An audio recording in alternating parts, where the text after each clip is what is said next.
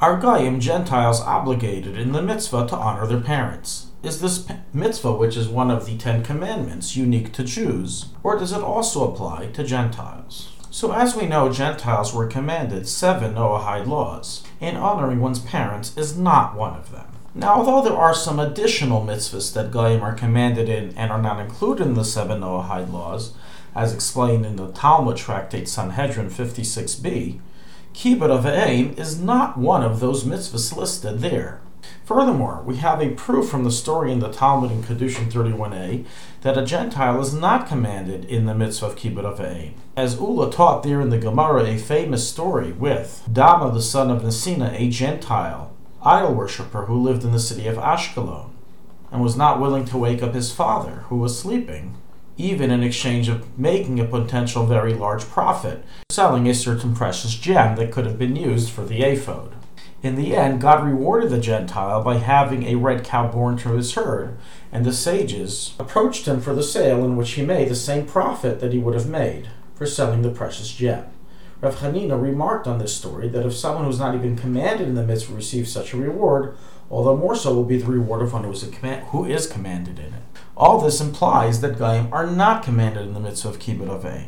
And so is indeed the explicit ruling of many Rishonim, including Rabbeinu Hananu, Ben Shmuel, and Rabbeinu Baruch, on Kiddushin Ibid, so to Rabbeinu Peretz, on Maseches Nazir 61a, and so rule the following Achreidim, the Beis Hill, the Yad Avram, the Zekan Aharon, the Sharideya, the and others that Goyim are not commanded in the mitzvah of Kibbud Aim within the seven Noahide command.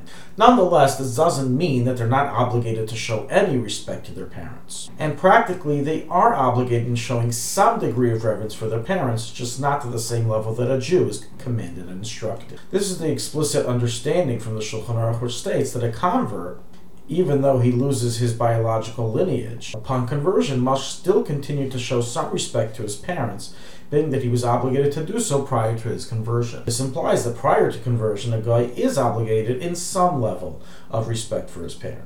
Likewise, we know the Gemara in Maseches Megillah teaches us that Yaakov Avinu was punished for the 22 years that he did not serve his parents, hence implying that he was obligated to do so even though the Torah and mitzvahs were not yet given. And therefore, we must conclude that that obligation is part of the general obligation upon all people of the world, including Goyim.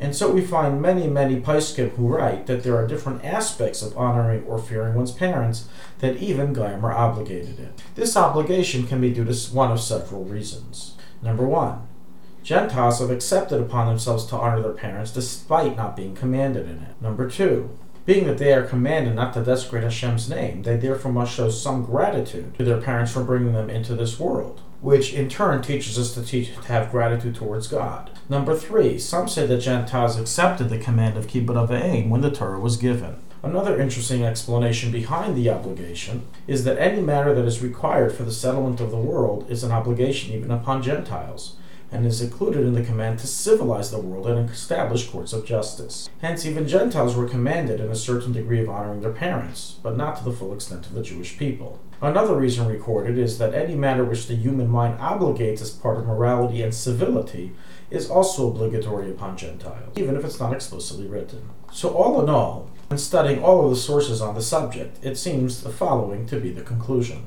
While honoring one's parents is not listed as one of the seven Noahide laws and is also not one of the additional laws that Goyim must keep, nonetheless, they are obligated to show some degree of respect and reverence to their parents, albeit not to the same level of a Jew. So you can't demand of a goy to abide by all the detailed laws of honor and fear that are recorded in the Poskim, but they are obligated to follow some of these laws to some level, as a sign of gratitude and common sense. Thus, it is forbidden for a goy to shame, curse, or hit his parents. Likewise, Goyim are obligated to listen to the instructions of their parents, although are not obligated to feed and clothe them. Now, whatever the case of the level of degree of obligation, it's clear from the Gemara that a Gentile who honors his parents receives reward even if he is not obligated to do so from the letter of the law. Indeed, it's recorded that Esav was renowned for his meticulous honor that he showed his father, as brought in the Targum Yonasan and the Medrash Bereshis Rabbin Zohar. In fact, it states that until this very day his descendants reap the rewards of his mitzvah, and due to it were given the power to rule over the Jewish people. And hence, the poskim write that it's so important for Jews to be careful in the mitzvah kibbut of aim in order to gain back this power and usurp this reward that was given to the descendants of Esav. Thank you for listening to ShulchanAruchHarav.com. Our free services of making Torah knowledge available to the public depends on donors like you.